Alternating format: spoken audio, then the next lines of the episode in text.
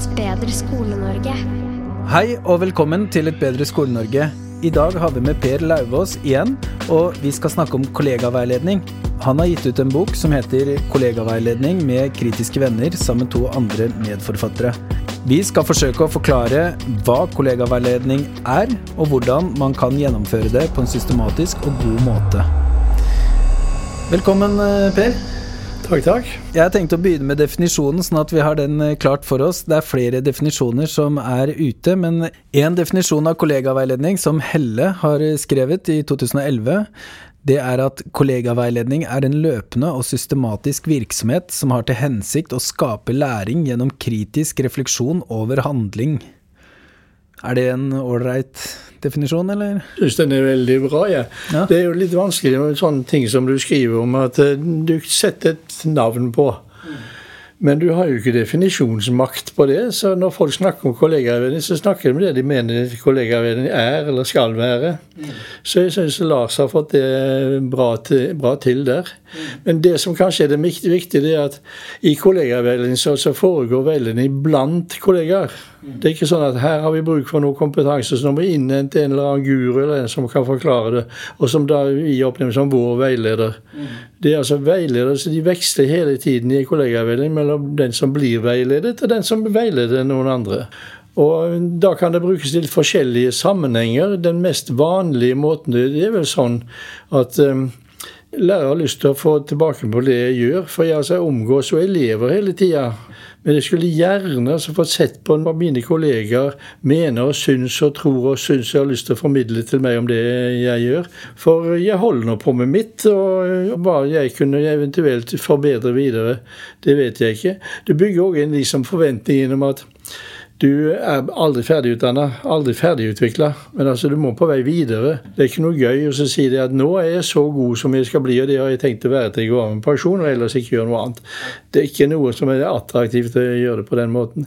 Så det ligger en sånn ambisjon om at vi skal ikke bare fortelle til hverandre hvordan er det når det foregår, men vi skal strekke oss mot et eller annet, individuelt og kollektivt. Men hvor mye det kollektive vektlegges, det er veldig forskjellig. Ja. Jeg har lest litt eh, sånn om profesjonsfellesskap i skolen og sånn, og der er det jo en uh, Fullen og Hargraves har lagd sånn at uh, den privatpraktiserende lærer, det er på den ene sida, på en måte, og så er det ulike grader helt til man er i et sånn profesjonelt fellesskap hvor man har en kultur hvor man hele tida diskuterer, planlegger ting sammen, og det er systematisk og gjennomgående en samarbeidskultur i kollegiet som gjør at man hele tida klarer å mestre ulike utfordringer fordi man har så mange positive opplevelser å bygge på fra før, hvor man som kollegaer har satt seg ned, funnet løsninger som har funka. Også mange ting som ikke har funka. Og, og, så har man bygd opp en selvtillit, kan man si. da. De snakker om eh, Det er vel kollektiv teacher efficacy. Men sånn jeg skjønner kollegaveiledning, så er det en strukturert måte man kan forbedre praksisen på, da. Profesjonspraksisen, eller hva man kaller det, i skolen. Ja, vi tror altså systematikk og det er nøkkelordet i det. For eh, jeg tror det er veldig vanskelig å få til noe kollegaveiledning som det går an å si at det skal vi bruke arbeidstid til, og at vi skal vektlegge det og prioritere det så høyt at vi faktisk bruker tid og krefter på å gjøre det. Hvis det er bare sånn at vi gjør det naturlig. Mm.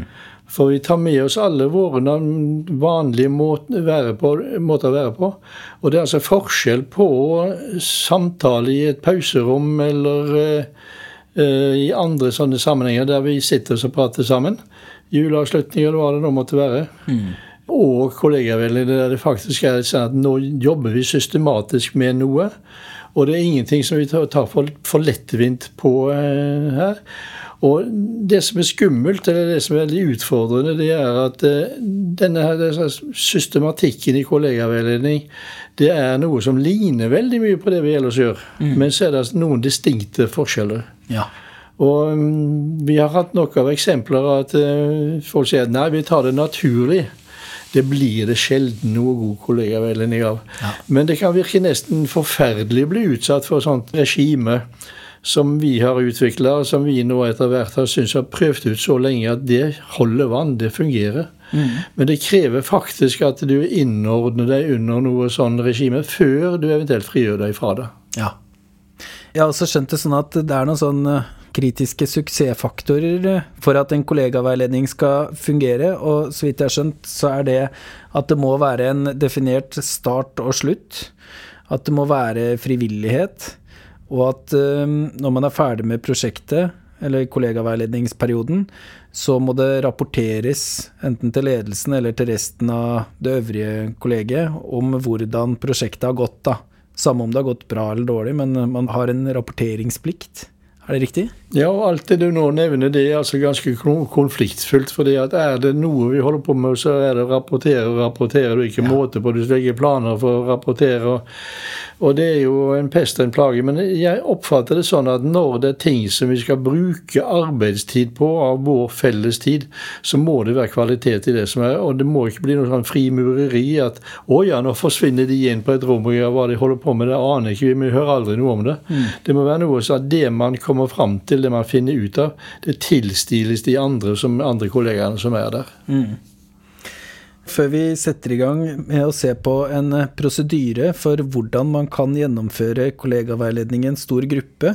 Før vi gikk på lufta, så hadde du en historie om en lærer som snart skulle gå av med pensjon, som hadde opplevd eh, hatt veldig positivt utbytte av kollegaveiledning. Har du lyst til å fortelle den historien? Ja, det var altså en av de større byene her i eh, Norge der eh, rektor var så ivrig å få i gang kollegaveldet. Dette er altså veldig lenge siden, så det var ikke noe som man vanligvis gjorde. Og vi gikk i gang, og der var det én som sa at nå skal jeg gå av med pensjon neste semester, så jeg har jo egentlig ikke her å gjøre, for jeg er jo på vei ut.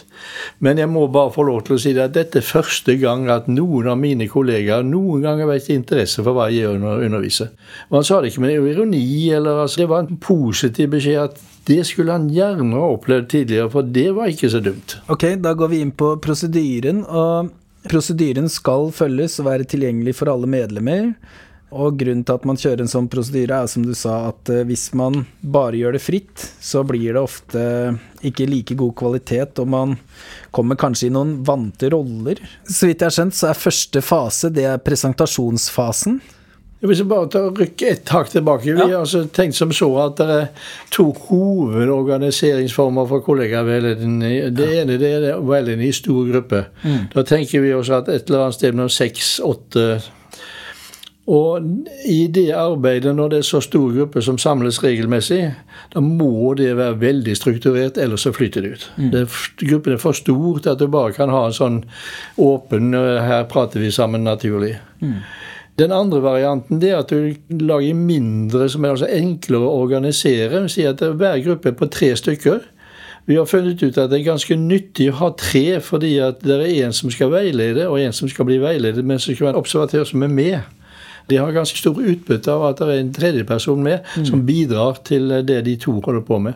Og så roterer disse her rollene hele tiden. Mm. Så går det an å tenke seg at det var kombinasjonen av de to tingene. At du har møte i åttemannsgruppen altså seksmannsgruppen, for det enklere tall, så er det, altså det to-tre-persongrupper innenfor det. Slik at når de i arbeidet i den store vinner, det skulle vi gjerne ha funnet noe mer ut av. Kan dere se nærmere på det? Og så rapportere tilbake til oss, for dette er ikke noe som alle sammen syns er like interessant å holde på med. Mm. Så det går an å tenke seg noen sånne, sånne, kombinerte løsninger, men stort sett altså holde seg til en stor gruppe og en liten gruppe. Ja. Og i den store gruppen det er der dette alt det ritualet og prosedyrene og alt sammen kommer, som jeg tror er helt nødvendig. Og det er den vi går i gang med nå. Ja, Da er det fase én, og det er presentasjonsfasen. Altså, du går alltid runder i sånne grupper. Så du ber ikke om ordet, du får ordet. Og når ordet kommer til deg, så kan du bidra, eller du kan si pass. Og har du sagt pass én gang, så betyr det at neste gang ordet kommer til deg, så kan du si pass, eller du kan bidra. Du står fritt hver gang. Og da gjør vi det slik at i fase én så sier vi hvem er det som har noe som de kunne tenke seg at vi snakket om i dag. Ikke ta hele historien, men til å gi såpass mye stikkord at vi andre skjønner hva det går ut på. Og da er det ikke noen anledning til å kommentere eller begynne å diskutere. For da, da det bare spørsmål, skal det stilles spørsmål her, så er det med tanke på oppklaring. Det trenger vi vite før vi skal ta besluttet her. Og det pleier ikke å være så veldig mye. Det, det går ganske kjapt. Det er mer spørsmål om å begrense hvor mye folk får lov til å si innledningsvis. Mm. Da blir på en måte et kortfatta problem presentert, og så kommer fase to, og det, det er problemvalgsfasen. Ja, da fortsetter vi. Går, ordet går rundt i gruppen, og så skal man si at hvem sitt problem er det jeg syns vi skal snakke om? Mm. Og noen begrunnelser for det.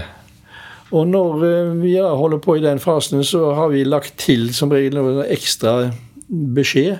Det er at ikke tenk på hva du tror er mest egnet som et sånn generelt diskusjonstema, for dette er ikke noe diskusjonsklubb. Tenk mer på hvem er det du tror kan ha mest utbytte, hvis vi snakker om vedkommendes situasjon. Mm. Men da, da gjerne markere hvor mange støtteerklæringer det er, men ikke sånn at eh, man tar håndsopprekning i stemme. Er det ikke klart nok mønster, så går man flere runder, og så skjønner jo folk som sitter der at noen må forandre stemmegivningen sin her, ellers så kommer vi til å holde på sånn hele dagen. og Det var mm. kanskje annet vi skulle gjøre enn akkurat det. Ja. Så eh, litt sånn eh, uformell, men dog eh, strukturert måte å finne ut. For da er det bare det ene problemet som man får holde på med i dag. Mm. Hvor lang tid pleier en periode med, med de her syv fasene å vare? Hvor lang hver økt er? Ja, hvor lang periode er det? Um, halvannen time. Halvannen time, ja. Ok. Så man gjennomfører alle syv fasene på halvannen time? Ja, riktig.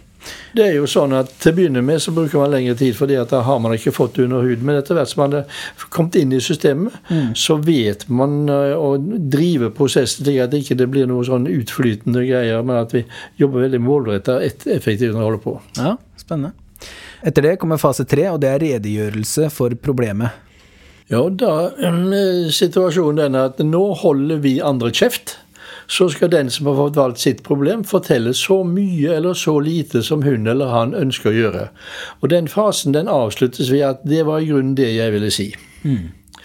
Ikke noe spørsmål, ikke noe diskusjon, ingenting. Bare at da skal vi høre etter hva vedkommende har lyst til å formidle til oss før vi går i gang. Mm. Og så kommer fase fire, og det er avklaring av problemet og situasjonen. Det er en hovedfase, og der skal vi altså stille spørsmål om alt det vi trenger å vite for å kunne forholde oss til den situasjonen i det hele tatt. Og da blir det slik at én stiller spørsmål til problemeieren. Problemeieren svarer på det. Ordet går til neste i sirkelen, som stiller sitt spørsmål. Og Sånn fortsetter du å gå rundt, helt til det blir pass hos veldig mange. Det kan hende at den som da er ordstyrer for øyeblikket, syns det tar for, for lang tid, og så kan prompte og si det at spør vi i grunnen ikke om det samme nå? Er det noe mer å hente der? Eller skulle prøve å komme oss videre? Altså den typen. Mm.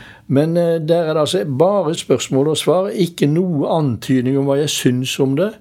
Og der er folk jo flinke til å ha, ha lyst til å gi råd, og er flinke til å få det til. Så du kan jo oppleve sånn at synes ikke du også at det kanskje er en god idé òg? Mm.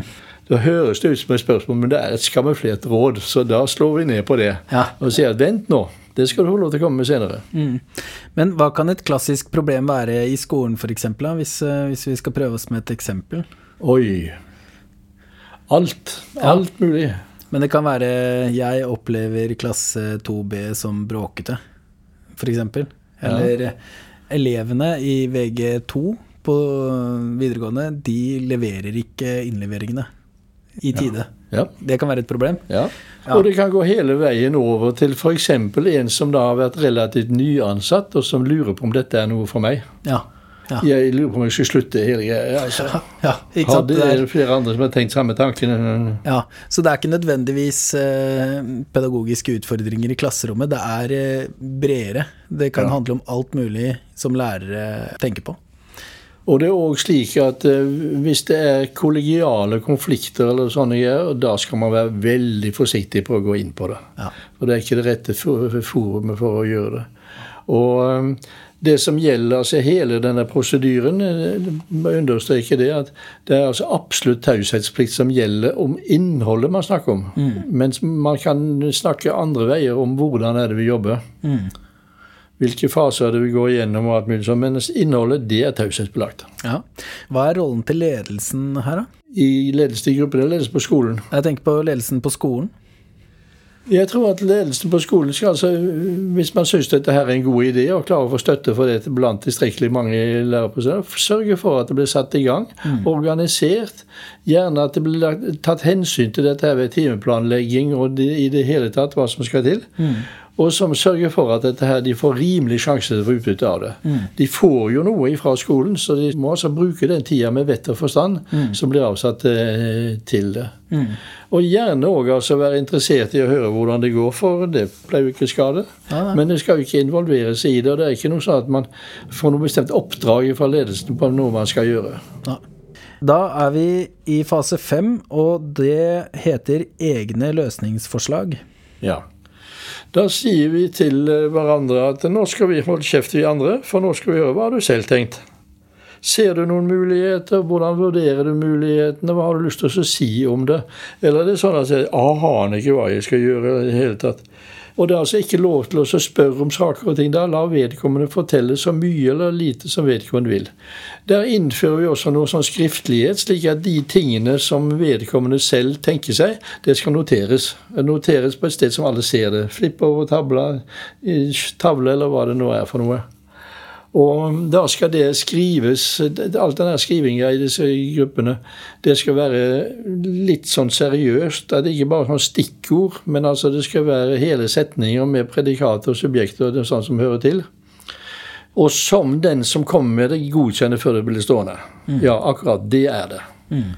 At det ikke er noen andres tolkning av det. Og der er det altså da vedkommende får lov til å holde på så lenge eller så lite som vi vil, selv om det kan hende at hvis det blir veldig langt, så sier jeg at ja, nå må vi kanskje komme oss videre. Mm. Og da kommer vi over i neste fase, og det er eh, fase seks, som heter råd. Ja, og erfaringen med dette her er at den vanligste feilen vi gjør, både i kollegaveiledning og annen veiledning, det er at vi gir råd så altfor fort. Vi gidder ikke å sette oss inn i det, vi tror at vi skjønner det, og så pøser vi på. Og det er vel det som denne her prosedyren først og fremst skal sette bom for. Du får ikke lov til å komme med råd, men alle de gode råd som du har, noter dem. Du får sjansen til å komme når den tid kommer, men ikke før.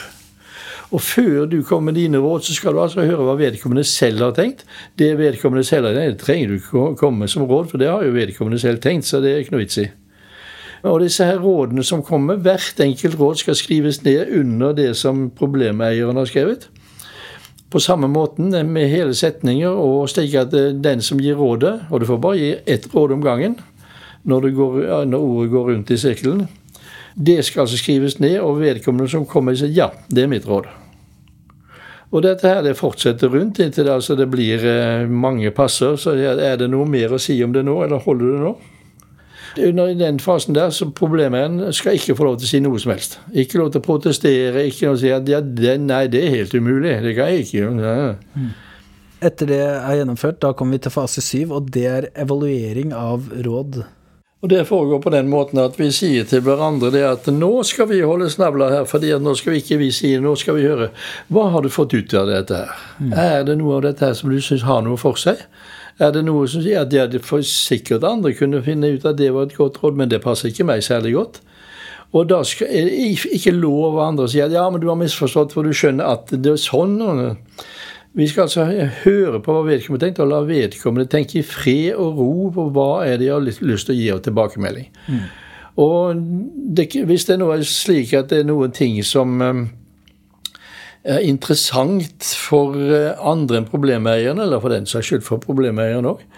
At det da er en sånn å skrive det seg bak øret at dette vil vi gjerne høre mer om når du setter det ut i livet. Mm. Da er vi gjennom hele prosedyren. Hvis du skal si noe positivt om en sånn her type prosedyre, hva vil du trekke fram da? Ja, I tillegg til det vi sa tidligere, vi må bryte en del av de vanlige samtalemønstrene som vi har kollegaer imellom, slik at det blir noe som er konstruktivt i kollegaveiledningssammenheng. Så er det det at det er gjennomtenkt, prosedyren i det. Det er, ikke sånn at vi bare stabler opp et eller annet, vi skal bare snakke om én ting om gangen. Men det er faktisk slik at i all mulig veiledning så gjør vi den samme feil med at det kommer råd altfor fort. Ja. Og det er ikke spesielt interessant å høre. Altså, de, de, gidder ikke å ta meg på så mye på alvor at de skjønner egentlig hva det dreier seg om, men de strør om seg med noe sånn Det er ikke noe spesielt interessant. Ja, er det sånn Hanemann? Har du hørt Hanemann? Han, Thomas Nordahl snakka om jeg hadde podkast med han. Det er sånn eh, fast thinking and slow thinking. Altså. Ja, det er definitivt noe sånn inne i bildet. ja. ja, ja. Hva het boka hans? 'Thinking Fast and Thinking Slow'? Sånn som jeg har forstått han, og det syns jeg er et godt poeng. Mye av det vi holder på å gjøre, det er sånn som vi gjør på rutine. Ja. Og det skal vi gjøre på rutine, for hvorfor i all verden skal du tenke så veldig iherdig på allting hvis det ikke er noe grunn til å tenke så veldig mye gjennom det? Mm. Men så må du ikke gjøre feil, og det er jo det som hans hovedpoeng det er at du må ikke den gjøre feilen at du bruker den der rutinegreia på alt. Ja. Det er noen greier som du faktisk gjør, og som da er blitt rutinisert hos deg, som det er grunn til å tenke gjennom både én og to ganger. Mm. Holder det? Er det riktig? Kan jeg fortsette sånn? Er det noe som er bedre? Mm. Og dette her er altså da å ekspandere den delen, slik at de problemene du tar opp, det skal ikke være rutine, sånne filleting. Ja. Det må være noe som det er noe, noe grunn til å tenke igjennom, og tenke igjennom både én og to ganger. Mm. Og det viser seg jo òg at eh, vi er ikke så veldig spesi spesielle som det vi tror. Ja. Så det som en tar opp, det kan høres veldig sånn spesielt og søkt ut. Og så viser jeg at oi, ja, ja, men det hadde jeg mye utbytte at vi tok eh, opp det òg, for nå er jeg med. Mm.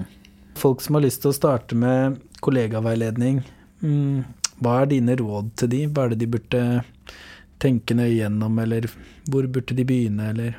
Ja, jeg tror at Det kritiske punktet det er om man er villig og innstilt på å innordne seg under en systematikk. Ja. For dette her, det nesten går inn på den individuelle frihet. altså Jeg må få lov til å snakke som jeg vil, og snakke om det jeg vil, snakke om når jeg vil snakke om det. Og det, det er det store konfliktspørsmålet. For noen vil ha så stor forståelse for at denne her strukturen den skal vi underordne oss inntil vi eventuelt vil frigjøre oss fra den. Og når vi frigjør oss fra den, da har vi gode grunner til det. Det er gjennomtenkte ting vi gjør. Men inntil så skjer, så skal vi altså innordnes under en sånn struktur. Nå er det altså eh, slik at det er mye vanemessige ting vi får med oss, slik at eh, denne her fase fire, f.eks., der vi skal sette oss inn i hva dette her dreier seg om, og stille alle våre spørsmål. Da viser det seg svært ofte at vi er ikke spesielt flinke til å stille gode spørsmål til hverandre selv om vi har eh, vært lærere aldri så lenge. Så det er en del sånne kompetanser som eh, du kan utvikle i denne situasjonen her, som du også tar med deg i eh, resten av lærerjobben din. Ja. Og det er vel kanskje noe av det ja, største utbyttet. At dette er ikke bare knyttet når jeg snakker med veiledning, men jeg har jo veiledning med elever og med foreldre og hvem det nå skal være. og det er en del ting som eh, jeg tar med meg derifra. Mm. Men ellers det kan høres veldig komplisert og veldig vrient ut. Og det er vrient å innordne seg under en sånn, sånt regime. Så det er ikke så dumt om det er noen som har tenkt seg litt lenger og lest seg litt lenger opp enn de andre har gjort. Mm. Som da er liksom en slags møteleder til å begynne med. Ja. Slik jeg har skjønt det, så er det sånn at kollegaveiledning kan brukes eh, for tre hovedformål. Da. Første er middel for styrking av organisasjonen. Og så er det som et middel for utvikling av den profesjonelle kompetansen. Og så er det som et middel for personlig støtte.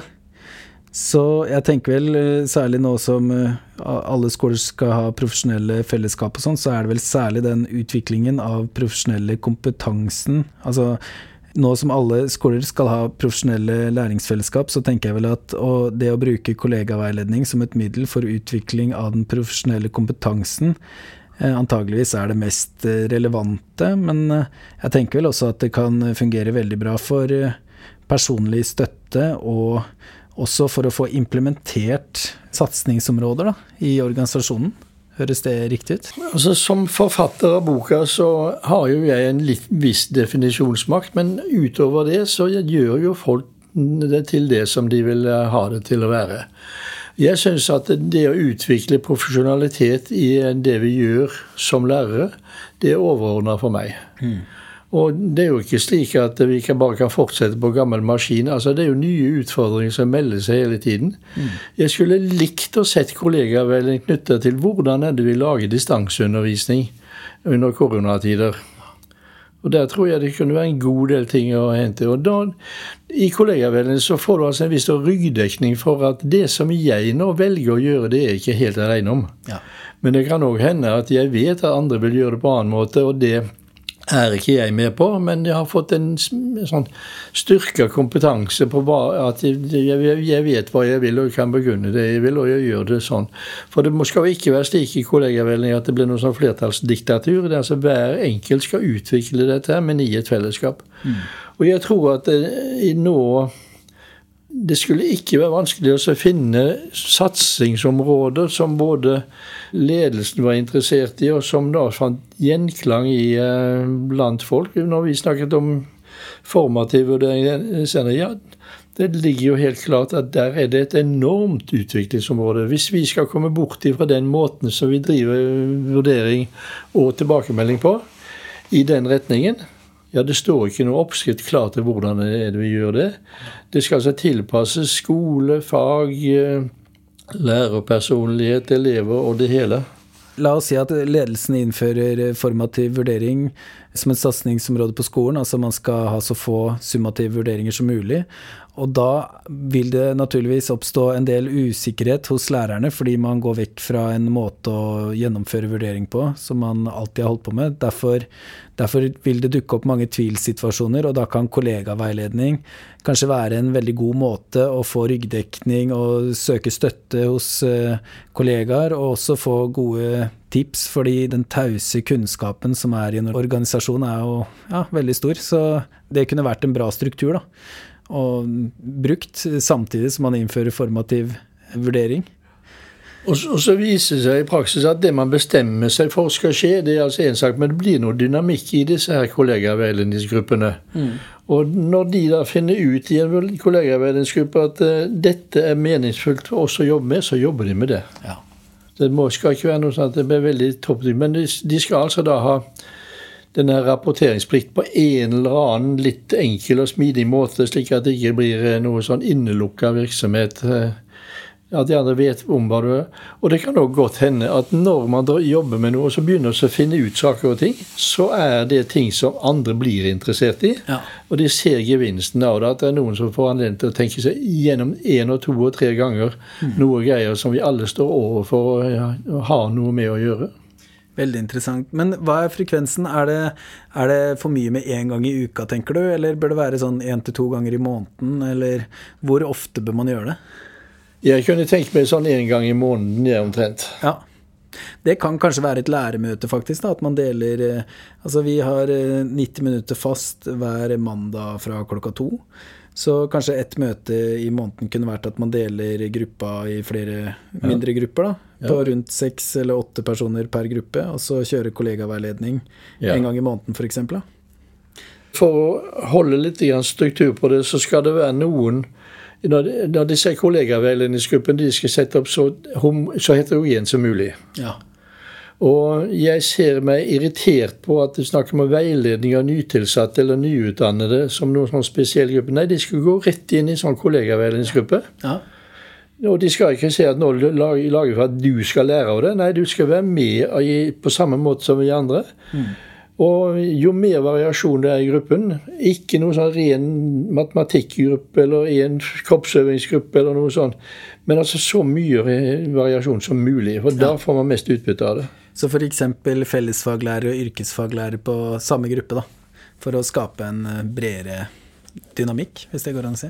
Ja, også mer eh, innmat i arbeidet. Det er mer sy varierte synspunkter som kommer fram. Mer relevant erfaring som det blir referert til, osv. Mm. Pluss at det altså har noen sånne institusjonsbyggende ting. At du bryter ned noe av disse skillelinjene som oppstår i veldig mange forskjellige organisasjoner. Mm. Det er jo noen som alltid prater veldig mye, jeg er en av de sjøl. Så de ekstroverte som alltid tar over hele gruppa og prater og prater og prater, de blir jo da dempa av den her faste prosedyren. Er det riktig å si? Ja, noen syns det er flott, og noen syns det er forferdelig. Ja. ja. og det kan jo være du skal ikke dempe for mye de som altså har lyst til å snakke, for det kan jo være at det er vesentlige ting de kommer med. Så det må jo være det, det som da er vesentlig kommer fram, det må få lov til å komme fram. Men eh, når du lager et sånt veldig strikt regime som dette her, så åpner det òg større behov for oss å snakke om prosedyren. Hva er det som fungerer, hva er det som ikke fungerer. Og når det da er slik at noen eventuelt bruker for mye av den taletiden de har fått, og trykker ned andre, så vil det komme fram i sånne, sånne vurderinger av det du holder på med. Ja. Det er vanskelig å vurdere det hvis du ikke har noe sånn regime å henvise til. Ja. Jeg har hørt en fyr si at det er lurt å putte alle rumlingene på samme gruppe, altså alle de som snakker mest. Men gjelder det i den sammenhengen her, eller tenker du? Ikke som et overordna poeng. Jeg vil altså holde fram heterogenitet mm. generelt. Ja. På alle mulige måter. Menn, kvinner, gamle, unge. Mm. Variasjon er bra. Ja, variasjon er bra. Ja. Er det noe mer du tenker vi må føye til da, som er viktig å få med akkurat i forhold til den strukturen med kollegaveiledning i stor gruppe? Vi har gjort et forsøk på å lage dette så konkret som det bare mulig. Ikke at du selger en idé og sier at du må finne ut selv hvordan du skal gjøre det. Mm. Og det kan godt hende at vi har vært insisterende du skal jammen gjøre det på vår måte, ikke noe, finn på noe eh, greier sjøl. Mm. Men det er livsfarlig også, hvis det blir en sånn tvangstrøye at vi må gjøre det sånn. Vi ser ikke poenget med det. Ja. Og i den boka vi har skrevet, så har vi altså brukt altfor mye tid antageligvis til å ta fram varianter av arbeidsformer. slik at hvis man blir trøtt av noe, så kan man se skal vi ha noe annet som vi har lyst til å prøve nå. Mm. For det er også å få mest utbytte, utbytte, det er det det dreier seg om. Mm. Og hvis det da er slik at man opplever det at det som foregår i kollegaverdensgruppen, er noe man tar med seg ut i andre deler av sin virksomhet, mm. så øker sannsynligheten for det hvis du har en mer variasjon i arbeidsformen. Mm. Og jeg er ikke heller fremmed for tanken på at når du har holdt på med dette veldig stalinistiske systemet med fase 1 og fase 2 og runder rundt bordet og alt dette greiene, mm. så kan det godt hende at du skal si nå prøver vi å kjøre naturlig, mm. men da skal en se hva som skjer. Ja. Og så skal jeg si er, Tapper vi noe nå? Må vi gå tilbake til For vi har sett grupper som altså veksler mellom det. De kjører veldig sånn etter læreboka, og så kjører de helt sånn fritt. De sier, å nei, nei, det ble ikke noe gøy. La oss komme tilbake. Ja. Og så veksler de mellom de to, her to posisjonene. Ja. For jeg tror vi alle sammen har et sånn kjærlighet-hat-forhold til denne her strukturen. Det er veldig bra, men det er noe svineri òg. Det fører til gode resultater, men det er litt krevende å ja. være deltaker. Det er alltid lurt å kunne gå tilbake hvis man slipper opp fordi man går lei. Så ja. har man alltid en exit. Og det kan være så morsomt gi en sånn kollegavennskap gi beskjed at se på de tingene som ligger utover i boka. Er det noe dere har lyst til å prøve på der, så gjør vi det. Ja. For det er én ting, altså sånne kritiske team. Det er noe som jeg har sett blir brukt mye, kanskje særlig på mm, førskolesektoren. Og det er en variant uh, der du veksler mellom at arbeidet foregår i samme gruppe når alle sammen er med. Og at det er noen som da er på utsida. F.eks. en treårgruppe som holder på, og så er det en annen treårgruppe som sitter og følger med. Og så veksles det. De holder på å veilede. De andre observerer. De som har observert, de kommer inn og forteller hva er det nå vi har observert, hva er det dere ikke har fått med dere, hva er det dere jammen burde sitte og snakke om her, for det er jo helt meningsløst. Ja, alt mulig sånne ting. Og så veksler det tilbake igjen. Slik at folk får også litt fred i huet, at de skal ikke agere hele tida, men får høre litt på hva andre innspill, innspill som kommer. Mm. Og Det er altså slike ting som ligger utover i boka, som man kan legge til eller trekke fra som det passer. Ja, og boka heter altså 'Kollegaveiledning med kritiske venner'. Det er Per Lauvås, Kirsten Hofgård Lykke og Gunnar Handal. Og det med kritiske venner, det, den het ikke det tidligere, men vi har gitt den ut i flere uh, utgaver, den uh, boka. Så dette er den siste. Og Inspirasjonen er det vi har sett i, fra Amerika, The Critical Friends Group. Mm. Som er altså en svær bevegelse der borte, og som er en søsterutvikling av det vi holder på med her. Ja. Mm. Nå snakker vi jo om det i skolen, men det kan fungere for sykepleiere, fysioterapeuter, sosialarbeidere, leger, byråkrater, veldig mange andre yrkesgrupper. Det er på en måte en struktur som kan ja. brukes av mange. Kona mi hun går til fysioterapibehandling, og fysioterapeutene de har det jo sånn videreutdanning, så de skal resertifiseres og sånn. Og de kjører seg etter det he hele tida. Ja. Og han fysioterapeuten til kona mi, han kom med, han kom med forespørsel om jeg ikke kunne få en bok dedikert. Ja, ja. For uh, dette her, det var altså Bibelen til ja, Og vi hadde da, For mange år siden så fikk vi en forespørsel fra Barne- og familiedepartementet om å lage dette her slik at det kunne innføres i, uh, i barnehage. barnehage. Og det altså har tatt helt av. Så det lever sitt eget liv ja. nå. De bruker det veldig mye, og med stor, uh, stort utbytte. Det fins så mye taus kunnskap i skolen. Altså, ofte er jo ikke det beste å dra på kurs, det er å bare stikke innom en, eh, en nabolærers eh, klasserom og bare plukke opp eh, de beste tipsa man kan. Jeg må jo tenke at eh, sånn kollegaveiledning som det er, kan være en katalysator da, for å få fram all den tause kunnskapen. Tror du ikke det? Jo, definitivt. Og taust kunnskap det har jo altså to sider ved seg. Det er det som da er stivna, gammel vane, ritualer og greier som må legges på skrapkassa.